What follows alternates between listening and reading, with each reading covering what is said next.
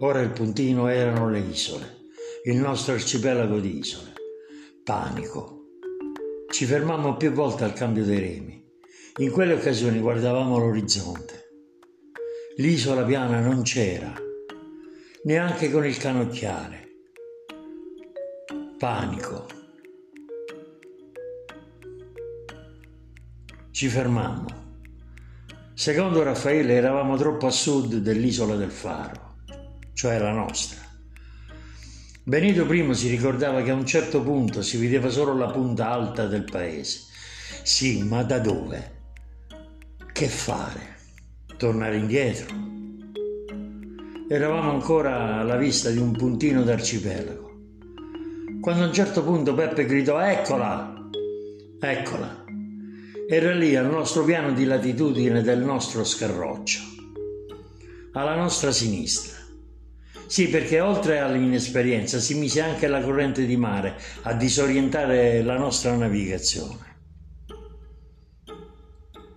Avevamo remato per così tanto tempo per nulla.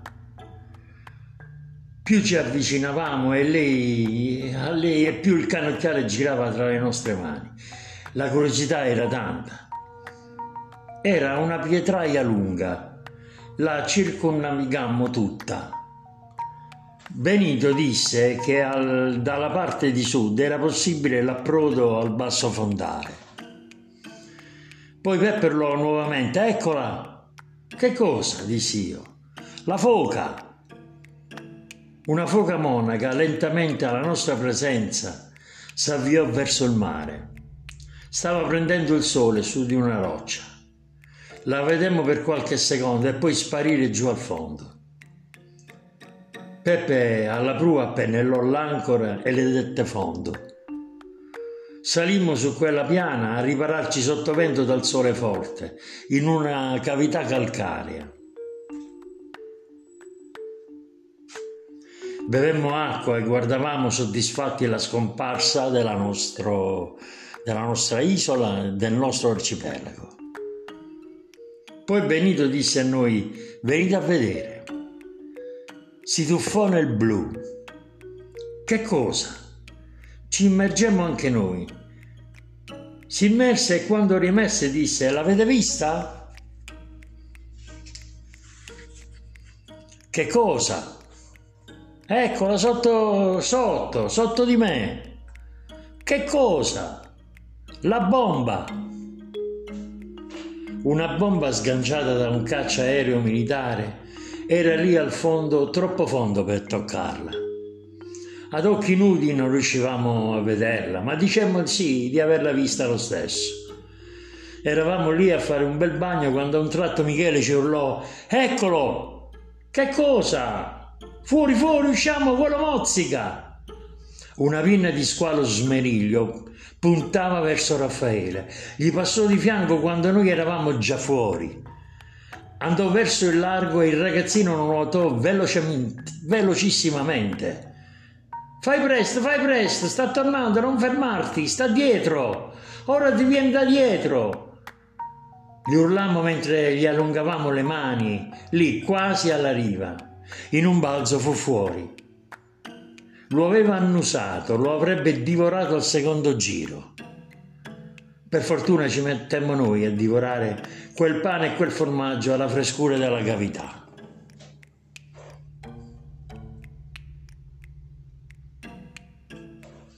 Annusammo una folata di vento. Ci guardammo impauriti. Avevamo paura che fosse lui. Poi dopo un po' un'altra folata. Via di corsa la barca! Michele e Peppa gli scambi, Benito e Benito a spiegare, eh, a, spinge, a, a aggiustare le vele e a spingere da poppa. Raffaele a togliere l'angolo, via via di corsa da lì. Un'altra folata ancora. Navigammo in rotta sud. Benito si alzò a guardare, era lui, il vento della morte. All'orizzonte si vedeva la sua fronte di schiuma bianca venire verso il nostro mare calmo. Dopo la fronte avremmo visto la testa e poi tutto il corpo di montagne e di mare. Era il libeccio.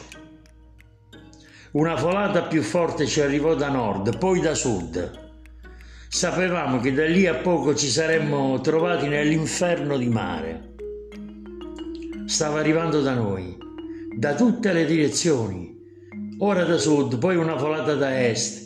Quel pazzo ci raggiungeva ed io volevo stare già alla casa dell'isola. Quando ci trovammo nelle grandi onde pensavamo alla morte per la seconda volta. Era già successo, ma ora eravamo solo un puntino in balia di quel vento maledetto. Remavamo senza pensare non c'era nulla da pensare. Remavamo e basta. Non vedevamo l'ora che arrivasse il tempo che avremmo perso alla vista quell'isola piana. Il nord era alle mie spalle mentre remavo, sud, sud. Le nostre mani sanguinavano, beccheggio a spaccare le onde, muri d'acqua alti 5 metri, schiaffi di mare, salite e discese. Il sole tramontava, non vedevamo nulla all'orizzonte. Ma l'arcipelago dov'è? Lo pensavamo forte in quella maledetta burrasca. Arrivò buio ed eravamo ancora vivi. Sempre ai campi, sempre in quelle montagne a fare gli equilibristi. Sfiniti, uccisi di remi, lo scalmo si ruppe. La vela se n'era già andata per i fatti suoi. Abbandonammo la navigazione. Facevamo il segno della croce ogni tanto. Poi fu uno di quegli scaffi che ci fece trovare col mare sopra le nostre teste. La barca se ne scese all'abisso. Ci chiamavamo. Non potevamo far altro. Ma ancora un'altra volta qualcuno venne a salvarci. Era un puntino di luce nel buio.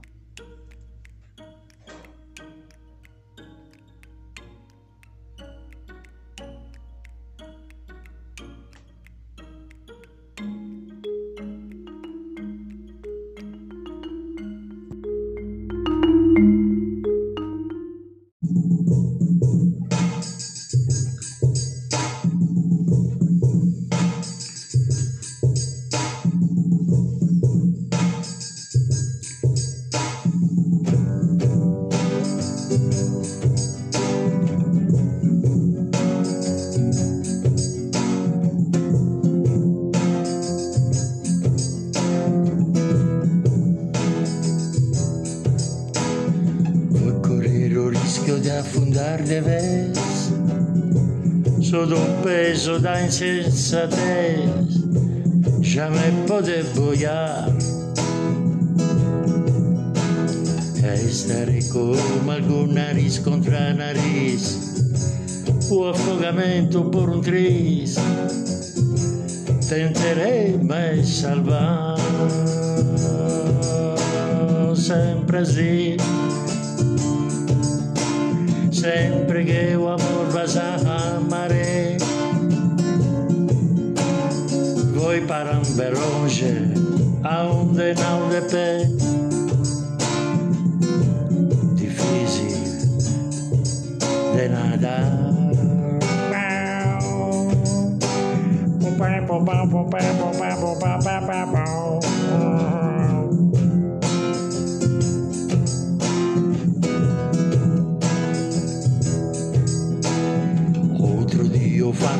Tendenza un defin, un golfinho, un anjo, un boto serafim, chegou para me ajudar. Me agarrei aquele corpo liso, alla da un sorriso abierto, me gaiar.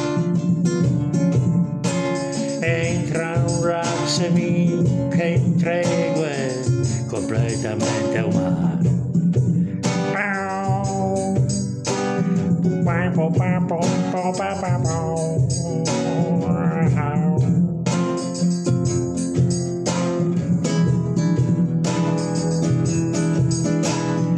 Voglio correre il rischio un'altra volta di affondare sotto il peso della insensatezza. Testa rotto, lui nariz contro nariz, l'affogamento per la terza volta, tenterei di salvarmi, è sempre così, sempre quando l'amore se ne va dal mare.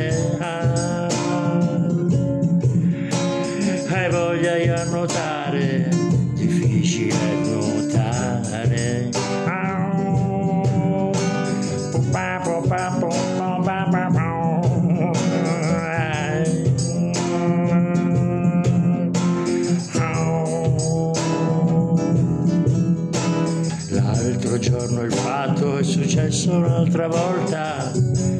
Un delfino, un angelo, un buon serafino mi è venuto a aiutare. Mi sono aggrappato a quel corpo liscio e al lato il suo sorriso completamente rilassato, completamente